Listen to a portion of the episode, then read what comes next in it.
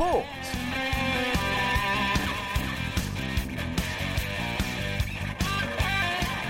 안녕하십니까. 스포츠 스포츠 아나운서 박태원입니다. 지난해 하반기부터 뜨거워지던 이 축구 열기를 이제 여자 축구가 이어갈 채비를 하고 있네요. 한국 축구는 축구 대표팀 벤투호의 신바람 행보와 함께 2019년 K리그도 심상치 않은 기류가 보이고 있는데요. 섣부른 예측을 거부하는 12개 팀들의 전력 평준화, 지난해 하위권에 머물던 팀들의 반란 등등등 흥미로운 요소가 많아지면서 바야흐로 축구에 봄이 왔나요? 여름이 왔나요? 이제 그 바톤을 여자 축구가 이어받겠습니다. 2015년에 이어 다시 한번 피파 여자 월드컵 본선 진출에 성공한 윤덕여호가 2연속 대회 16강이라는 야심찬 목표를 위해 본격적인 행보를 시작하는데요. 오는 6월 프랑스에서 열리는 여자 월드컵을 대비해 내일과 오는 9일 유럽의 아이슬란드와 국내에서 두 번 친선 경기를 갖게 됩니다. 쉽지 않은 조편성표를 받고 유쾌한 반란을 꿈꾸고 있는 여자 축구 대표팀 이야기 잠시 후에 조금 더 자세히 나눠보겠습니다. 금요일 밤의 축구 이야기 축구장 가는 길 오늘도 기대해 주시고요. 먼저 프로야구 경기 상황과 주요 스포츠 소식부터 정리해 드리겠습니다.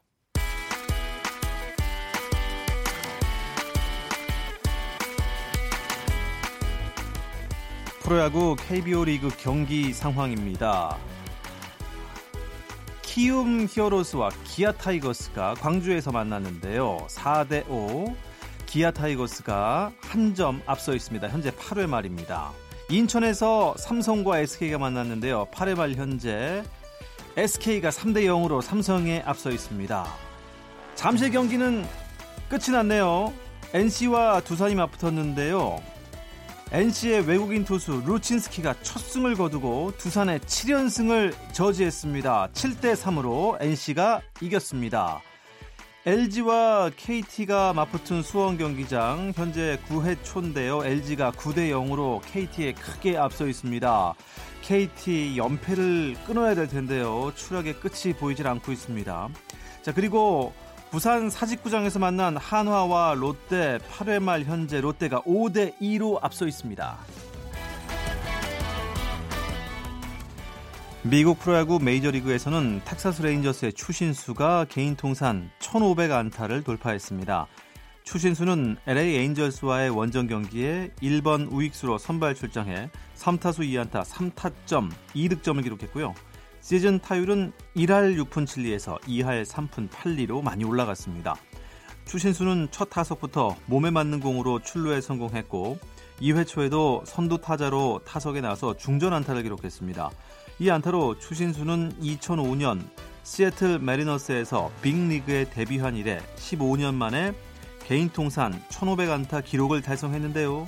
일본 프로야구의 전설 스즈키 이치로가 지난달에 은퇴하면서 추신수가 메이저리그에서 뛰는 현역 아시아 선수 중 최다 안타 기록의 선수가 됐습니다.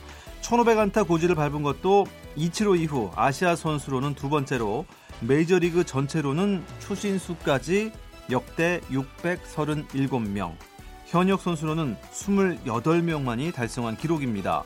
추신수는 5회 초 2사 주자 만루 상황에서 주자를 모두 불러들이는 3타점, 적시 2루타를 기록하며 자신의 1500안타 기록 달성을 자축했고 텍사스는 에인절스를 11대 4로 이겼습니다. 네, KBL 프로농구 막바지 플레이오프가 한창입니다. 4강 플레이오프 현대 모비스 대 KCC 2차전이 있었는데요.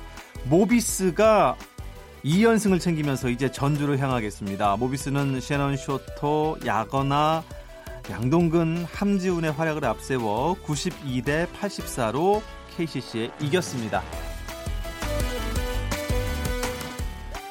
미국 프로 골프 투어 발레로 텍사스 오픈 첫날 김시우가 6언더파 66타를 기록하면서 4명의 공동 2위 그룹에 한타 앞선 단독 선두를 달렸습니다. LPGA 투어에서는 시즌 첫 메이저 대회죠. ANA 인스퍼레이션 1라운드에서 고진영과 김효주 선수가 선두권에 올랐습니다. 고진영은 대회 첫날 버디 4개와 보기 1개로 3언더, 김효주도 이글 1개와 버디 4개, 보기 3개를 묶어 3언더파를 기록해 선두 앨리 맥도널드에 한타 뒤진 공동 2위에 자리했습니다. 세계 랭킹 1위 박성현 선수는 버디를 3개 잡았는데 보기가 2개 있어서 1언더파를 쳐 공동 16위로 출발했습니다. 한편 한국 여자 프로골프 투어 2019 시즌 국내 개막전인 롯데 렌터카 여자 오픈 2라운드에서는 김민선이 오늘 한타를 줄여 중간 합계 6언더파 138타를 기록해 5언더파로 공동 2위 그룹을 형성한 최혜진과 이정민을 한타차로 따돌리고 단독 선두에 자리했습니다. 대회 1라운드에서 깜짝 단독 선두에 자리했던 이문빈 선수는 네 타를 잃으면서 중간 합계 2언더파로 단독 7위가 됐네요.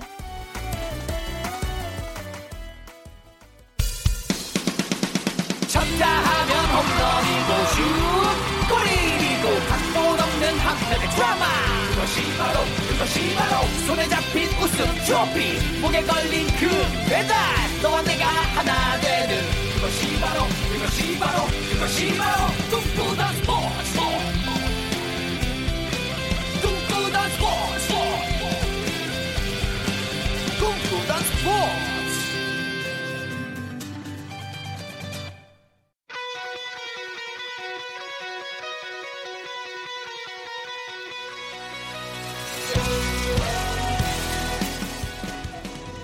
금요일 밤의 축구 이야기 축구장 가는 길 시작하겠습니다. 불타는 금요일에 스튜디오에 나와주신 두 분 소개합니다. 중앙일보의 송지훈 기자 나오셨고요. 안녕하세요. 안녕하세요. 풋볼리스트의 류청 기자도 함께하겠습니다. 어서 오십시오. 네, 안녕하세요. 축구 일정은 1년 내내 뭐 쉴 틈이 없을 것 같습니다. 정말로 궁금한데요. 축구 기자 하시면서 어, 좀 한가하다. 일이 정말 없다. 15일 이상 있습니까? 1년에? 15일은 좀 너무 과한 것 같습니다. 이 저희가 어차피 주에 그 연중에 보통 이제 축구 리그가 진행이 되잖아요. 예. 그래도 만약에 K리그가 끝난다 해도 유럽 축구 계속 진행 중이고 맞습니다. 중간중간에 월드컵도 뭐 남자 여자 또 20세 17세 뭐 다 있거든요. 그러니까 글쎄요. 15일 이상 이렇게 축구 생각 안 하고 그냥 있어 본 적은 저, 제 기억에는 아, 없는 것 같습니다. 1년 내내 뭐 축구 축구 축구군요. 어, 이제는 또 여자 축구에 주목할 때가 왔습니다. 유청 기자. 네, 2019 프랑스 여자 월드컵이 6월 7일부터 열리는데요. 아, 일단 지금 한국 여자 대표팀이 모여 있습니다. 지금 이 지금부터 뭐 5월에 뭐 소집해서 5월 말 출국하고 6월 2일에 파리에 입성하고요. 네. 6월 7일에 한국과 프랑스가 여자 월드컵 개막전을 파리에서 치릅니다. 그리고 12일에는 그르노블로 이동해서 나이지리아와 조별리그 2차전을 치르고요. 17일에는 랭스에서 노르웨이와 조별리그 3차전 경기를 합니다. 아, 그러면 개최국이랑 뭐 한조가 됐다는 얘기네요. 뭐, 그뭐 험난한 일정이겠지만 그래도 한동안 여자 월드컵과 좀 인연이 없었지 않습니까? 한 2003년 이후로 좀 주춤했던 걸로 제가 기억하거든요. 맞습니까? 그러니까 2003년이 제가 이 기자 생활을 처음 시작했던 때이기 때문에 제가 그때를 정확하게 아, 기억을 하고 네, 있거든요. 네. 미국에서 여자 월드컵이 있는데 그때 당시 우리 여자 축구 대표팀이 처음 여자 월드컵 본선을 밟았던 그런 대회였고요. 그 뒤로 여자 월드컵하고 인연이 정말 없었습니다. 없었죠. 12년을 기다려서 2015년에 캐나다 대회에서 통산 두 번째로 우리가 본선을 밟았는데 그때는 우리가 바로 16강에 올라가면서 아주 주목할 만한 기록을 냈었던 그런 대회였습니다. 돌이켜 보면 그 4년 전에 우리가 조별리그에서 브라질, 코스타리카, 스페인 아주 강한 팀들하고 만났었는데 우리가 스페인을 2대 1로 이기면서 1승 1무 1패 조 2위로 16강을 올랐거든요. 사실 이게 남자 팀이었다고 한다면 브라질, 코스타리카, 스페인 아, 안 되겠네. 바로 그냥 이렇게 할 수 있는 정도의 네. 팀이기도 한데 예. 우리나라가 여자 축구도 그만큼 경쟁력이 있기 때문에 뭐 가능했던 그런 성적이기도 합니다. 네. 아, 말씀하신 대로 유청 기자가 조별리그 개막전부터 프랑스를 만난다, 개최국을 만난다. 그리고 그다음 나이지리아 아주 험난해 보이는데요. 조가 어떻게 짜여졌습니까? 어, 일단 A조에 돼 있고요. 우리가 프랑스, 나이지리아, 노르웨이와 함께 있는데 아, 일단 그 제가 어제 이 질문지를 받고서 여자 축구 대표팀에 있는 임선주 선수한테 전화를 해봤어요. 과연 네. 16강에 갈 가능성이 있느냐? 네. 그랬더니 당연히 가야죠 했는데 솔직하게 예, 얘기를 해달라 했더니 사실 프랑스는 너무 강하고 프랑스는 지난밤에 했던 지난대 우승팀 일본과의 친선전에서도 3대 1로 이겼거든요. 프랑스를 빼고는 노르웨이와 나이지리아와 비슷한 전력인데 사실 두 팀 모두 이 힘이 좋기 때문에 우리가 좀 어려움이 있다. 뭐 이렇게 얘기하고 있는데 조 3위도 어 제가 보기엔 1승만 거둬도 16강에 갈 수 있기 때문에 가능성은 음. 많이 낮진 않은 것으로 보이고 있습니다. 조 3위를 해도 16강에 올라갈 수가 있습니까? 그러니까 조 1, 2위는 당연히 올라가고 이제 네. 조 3위 중에 이제 성적이 좋은 팀이 올라가게 아. 되는 그런 구조인데요. 우리가 조 1위를 하겠다 뭐 이런 좀 그런 목표보다는 현실적으로 우리가 잡을 수 있는 팀을 잡고 네. 힘을 뺄 수 있는 팀한테는 좀 빼는 그런 방식으로 나가더라도 일단 무조건 16강에 올라가는 게 중요한 그런 대회가 되겠습니다. 프랑스와 노르웨이가 꼈으니까 아이슬란드는 어떻게 좀 이 프랑스나 노르웨이랑 축구가 비슷합니까? 아무래도 이제 유럽에 속해 있는 그런 나라고 이제 어떤 체격 그리고 힘 이런 부분에서 좀 우리보다는 월등한 좀 그런 팀이라고 할 수 있고요. 그렇기 때문에 이제 우리 입장에서 본다면 뭐 프랑스, 노르웨이 이런 팀들을 염두에 두고 이번에 아이슬란드와 이제 A매치 평가전을 하게 되는 그런 건데 감독 입장에서 본다면 뭐 마지막으로 선수들의 좀 옥석을 가려볼 수도 있는 그런 기회가 되겠고 선수들 입장에서 본다면 이런 유럽식 축구, 힘을 앞세우는 이런 축구에 좀 적응할 수 있는 그런 기회가 되겠습니다. 그러면 어떻게 이번에 정예 멤버가 다 소집이 되는 겁니까? 네, 일단 지소연, 조소연, 이민아 선수 등 뭐 외국에서 뛰고 있는 선수들 다 불렀고요. 네. 그 송준 기자가 이야기한 것처럼 어쨌든 이게 마지막 또 평가전이기 때문에 아, 제가 보기에는 한 1.2배수 정도로 추리지 않았나. 아. 다만 아, 에이스라고 불리는 선수들은 거의 다 왔습니다. 지소연 선수가 있을 때 좀 월드컵에서 최고의 성적을 냈으면 하는 바람이 있는데 지소연 선수는 요새 컨디션 어떻습니까? 뭐 지금 소속팀에서 이 첼시 레이디스가 그 유럽 여자 챔피언스 리그에서 지금 4강에 올랐거든요. 네. 그 과정에 지소연 선수가 좀 많이 공헌을 했고요.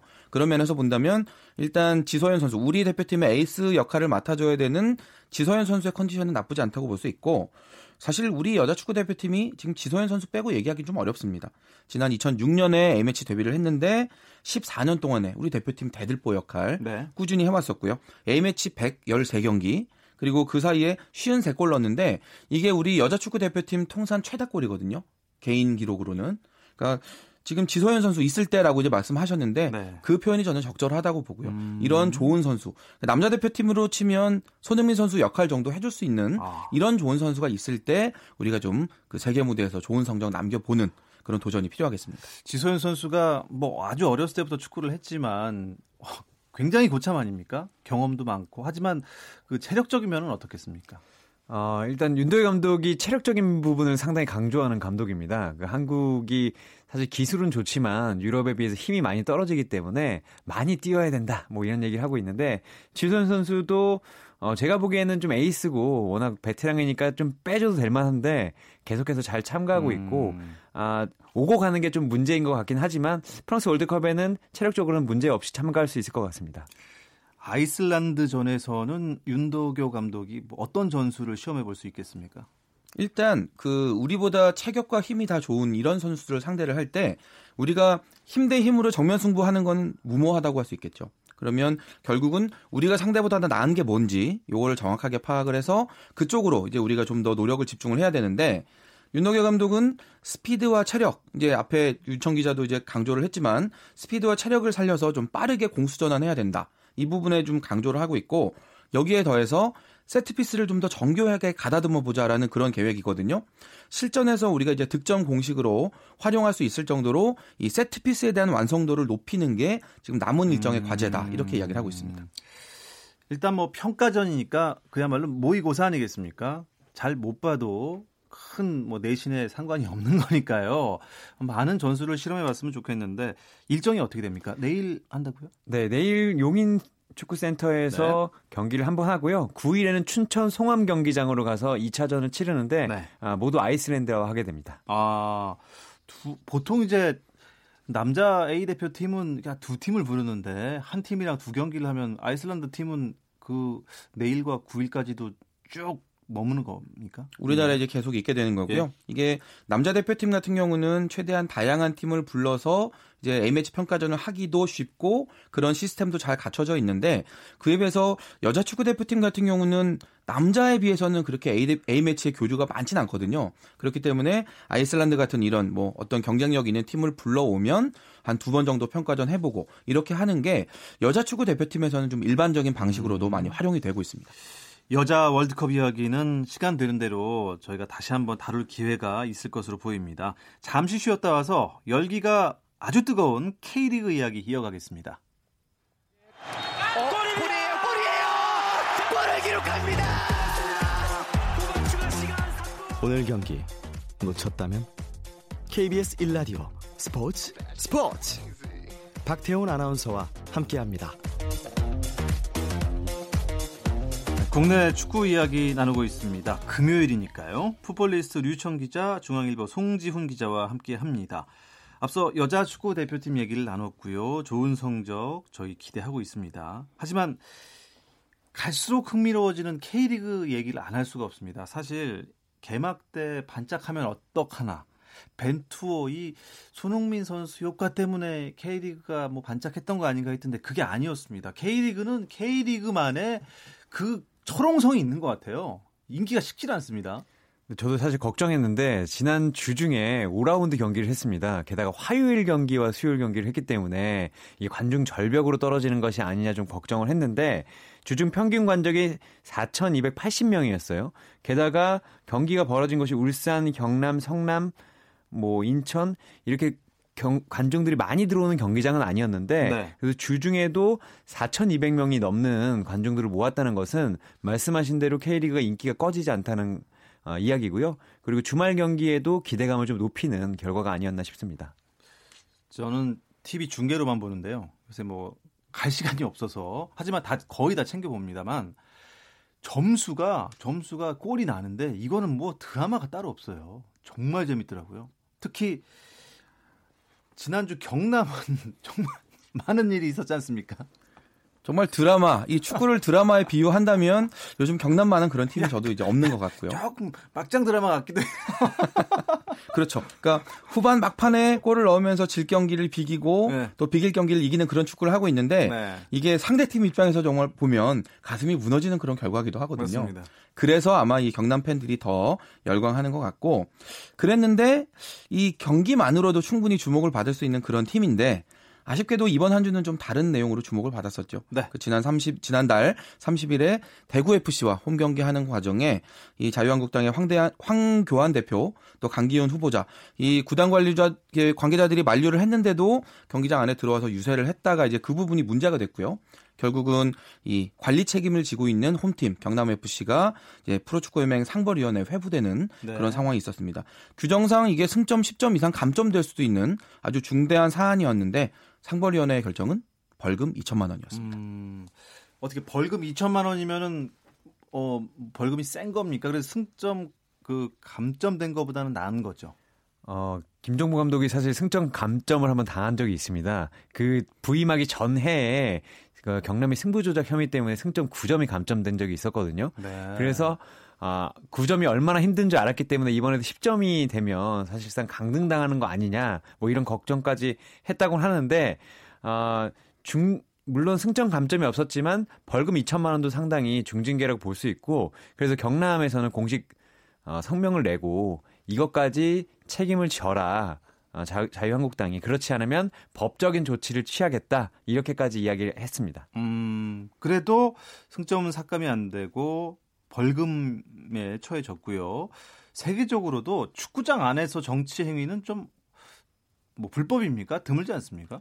그러니까 간단한 예를 들어보자면 우리 2012년 런던 올림픽 때 생각해 보시면 결승전 마치고 우리 박종우 선수가 이 팬이 건네준 독도는 우리 땅 이 플래카드 들었다가 메달 박탈당할 뻔한 일이 있었습니다. 아, 맞네요. 그렇죠. 그 기억이 있습니다. 기억이 있고 예. 또 최근에는 아시아 챔피언스리그 경기에 그 우리가 이제 우길 승천기라고 부르는 그 전범기 있죠. 네. 해가 이렇게 떠오르는 모양 같은 그 깃발. 일본 팬들이 이걸 이제 경기장에 숨겨 와서 여기저기 내걸기도 하는데 그런 상황이 생길 때마다 이 해당 팬이 소속돼 있는 일본 팀이 수천만 원대 벌금을 물거든요. 음. 이게 이렇게 정치적인 뭔가 의사 표현을 한 것만으로도 네. AFC나 FIFA가 민감하게 반응을 하는데 이번에는 아예 경기장 안에서 대놓고 선거 유세한 거잖아요. 그렇기 때문에 이건 정말 글쎄요 해외 토픽에 나올 만한 그런 내용이 아니었나 싶습니다. 네. 아, 그렇게 조마조마하면서 마음고생을 했을 경남이 그 징계 발표된 날 저 봤습니다. 그것도 후반에 TV를 딱 켰는데 이 3대 0으로 지고 있더라고요. 그런데 끝나기 12분인가 그때부터 말도 안 되는 일이 벌어졌는데 그때 상황이 어땠습니까? 아, 사실 0대 3으로 지고 있었고 사실 그 전에 경기도 아, 경남이 잘하지 못했어요. 그 경기 끝나고 선수들이 사실은 골을 더 내줄 수도 있었다라고 얘기를 했는데 어, 결국에는 말씀하신 대로 후반 10분 가량 남겨두고 세 골을 터뜨렸고 그리고 지난 경기에서 대구와의 경기에서 0대 1로 뒤지다가 두 골 넣어서 팀의 승리를 남긴 백이종 선수가 또 막 2대 3으로 뒤지고 있던 후반 45분에 엄청난 발리슛을 터트리면서 네. 또 3대 3으로 비겼거든요. 어, 그러면서 팬들이 상당히 열광을 했고 백이종 선수는 올 시즌에 4경기에 나왔는데 교체로 나선 두 경기에서만 3골을 터트렸어요. 72분간의 3골을 터트리면서 극장골 제조 전문가다. 아. 아, 뭐 이런 이런 얘기까지 듣고 있습니다. 정말 엄청난 드라마를 틀어준 극장에서 골을 봤습니다. 그래서 경남이 6위에 자리하고 있는데요. 나머지 순위들은 어떻게 되는지 순위를 우리 순위 정해주는 남자 순정남 송지훈 기자가 정해주시죠. 순정남이 정해드립니다. 울산이 주중 경기에서 FC 서울에 2대 1로 승리를 했거든요. 3승 2무 승점 11점으로 선두로 올라섰고요. 올 시즌에 아직 패배가 없는 유일한 그런 팀입니다. 승점 추가에 실패한 서울 그리고 수원과 비긴 상주가 나란히 10점으로 각각 2위와 3위고 전북과 대구가 승점 8점으로 4위와 5위 그리고 7점인 두 팀 경남과 강원이 6위와 7위에 랭크가 되어 있습니다. 포항이 2승 3패 승점 6점으로 8위고요. 1승 1무 3패 지금 승점 4점인 성남, 수원, 인천이 나란히 이제 9위, 10위, 11위에 랭크가 되어 있습니다. 지금 유일하게 승점 승리 없는 한 팀이 있거든요. 아, 제주입니다. 예, 네, 지금 승점 3점으로 최하위에 떨어져 있습니다. 예. 제주 유나이티드 좀 분발하시기 바랍니다. 더 잘하겠죠. 왜냐하면 지금 아직 5라운드까지밖에 안 갔으니까 20라운드 넘어가야 그때 좀 어느 정도 윤곽이 잡힐 테니 지금은 이 순위가 큰 의미가 없다는 점 다시 한번 말씀드리겠습니다. 서울이 그래도 2위네요. 3승 1무 1패 승점 10점 대단합니다. 어, 작년과 뭐 비교가 안 되는데요. 비결이 뭡니까? 아, 역시 최용수 감독이 부임한 것이 비결인 것 같고요. 최용수 감독이 아주 유려한 전술가라기보다는 선수들의 동기부여를 잘하고 팀을 잘 이끄는 아, 그런 좀 용장 스타일인데 네. 아, 선수들의 정신 상태를 잘 무장시킨 것 같고 선수들도 사실 서울이라는 자부심이 상당히 컸었는데 지난 시즌 정말 지옥 문까지 갔다 왔지 않습니까? 아, 그런 부분에서 좀 똘똘 뭉쳐 있습니다. 그리고 좀 수비적인 부분을 내세우면서 아, 자신들의 한계를 확실하게 알고 아, 우리는 유려하게 이기기보다는 단단하게 지키고 역습을 해서 이겨야 된다. 아, 이런 걸 선수들도 어, 좀 알고 있기 때문에 성적이 난 것 같습니다. 다만 최용수 감독도 지금 순위가 어, 전혀 와닿지 않는다라고 얘기를 했는데 이게 꼭 어, 겸손의 표현이 아니라 말씀하신 대로 5라운드까지밖에 되지 않았어요. 네. 아직도 12위와의 승점 차도 어, 7점밖에 되지 않기 때문에 10라운드까지 어, 이 순위를 좀 유지를 하고 음. 어, 힘을 더 얻어야 될 것 같습니다. 자, 이제 내일 토요일, 일요일 어, 또 많은 경기가 있을 텐데요. 어느 팀과 어느 팀이 맞붙게 되는지 설명을 해 주시죠. 네, 내일 대구 대 성남의 경기 오후 2시에 DGB 대구은행파크에서 열리게 되고요. 네. 상주 대 울산의 경기가 오후 4시에 상주 시민운동장에서 열립니다. 그리고 전북과 인천의 경기 오후 4시에 전주 월드컵 경기장입니다. 아, 대구와 성남이 또 대구에서 맞붙게 되는데 대구 팀 요새 장난 아니지 않습니까? 대구 올 시즌에 보면요. 전북하고 울산한테 비겼죠. 그리고 광저우 헝다와 제주를 이겼습니다. 뭐 자이언트 킬러다. 이제 이런 평가를 받고 있는데 성남은 또 이런 빅클럽들과는 좀 다른 축구를 하는 팀이거든요. 네, 좀 전략을 바꿔야 될 텐데 대구가 이제 이런 팀을 상대로도 잘 할 수 있을지 관심이 모아집니다. 어, 상주 대 울산, 또 전북 대 인천 관전 포인트도 짚어 주시죠. 어, 일단 상주와 울, 울산은 두 팀 모두 이제 공격적으로 매우 좋은 팀입니다. 근데 상주가 3연승을 한 뒤에 좀 주춤거리고 있어요. 그러니까 윤빛가람 선수가 자책골을 넣은 건 아니지만 자책골을 아, 이끈 다음에 팀이 좀 떨어졌는데 음, 아, 지난 시즌에 상주가 울산을 한번 챙피를 준 적이 있습니다. 그래서 아마 상주는 울산을 잡고 일어나려고 할 것이고 전북 대 인천의 관전 포인트는 두 팀 모두 지금 분위기가 매우 좋지 않습니다. 전북은 이겨야 되는데 계속 비겨서 문제고 아, 인천은 초반에는 괜찮다가 이러다 다시 강등당하는 게 아닌가라고 아, 할 정도로 예. 아, 최근에 패배를 당하고 있기 때문에 아, 두 팀 모두 승점을 얻어야 되는 아, 그런 좀 극박한 상황입니다. 야, 패가 없는 울산과 상주가 내일 만납니다. 상주는 뭔가 뭐 파이팅이 넘치는 팀 아니겠습니까? 재밌을 것 같고요. 전북은 또 이름값을 해야 되기 때문에 열심히 할 것 같고 인천은 이 하위권에서 벗어나기 위해 안간힘을 쓸 거고 그래서 더 재밌을 것 같습니다. 일요일 경기는요? 네, 강원과 수원의 경기가 오후 2시에 춘천 송암 스포츠타운에서 열리고요. 네. 포항과 제주의 경기는 오후 2시에 포항 스틸야드에서 열립니다. 일요일 관전 포인트 뭐 간단히 하나 짚어주시죠. 뭐 지금 다 중위권에서 상위권으로 좀 올라가고 싶은 이제 그런 팀들끼리 만나게 되는데 강원은 지금 포항에게 0대 1로 곧 지난 주중 경기 지면서 음. 선두권으로 올라가질 못했거든요. 네. 아직까지 좀 팀 컨디션을 제대로 회복하지 못하고 있는 수원을 이제 만나서 승점 3점 다시 한번 도전을 하고요.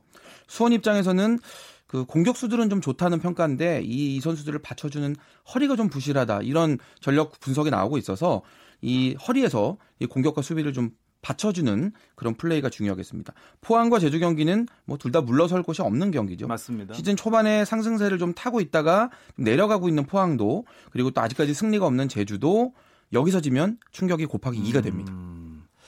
음. 아, 끝으로 유청 기자가 K리그 2 판도도 잠깐 짚어주시죠. 어, 아무도 예상하지 못했던 광주 FC가 어, 1위를 달리고 있고요. 네. 어, 3승 1무고 여기도 무패 행진 달리고 있습니다. 어, 그 위에는 아산인데 아, 좀 특이할 만한 것은 광주에서 펠리페 선수라는 스트라이커가 있는데 네. 이 선수가 4경기에서 7골을 넣으면서 와. 득점 1위를 달리고 있고 벌써부터 펠리페가 여름에 K리그 1로 이적하는 게 아니냐는 소문이 돌 정도로 아. 어, 정말 대단한 활약을 펼치고 있습니다. 네.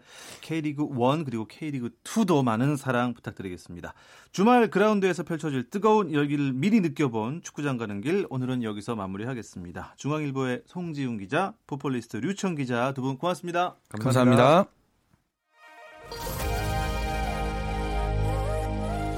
네, 오늘 저희가 준비한 소식은 여기까지고요. 토요일과 일요일 스포츠 스포츠는 9시 20분부터 함께 하실 수가 있습니다. 저는 월요일에 찾아뵙겠습니다. 아나운서 박태원이었습니다. 스포츠 스포츠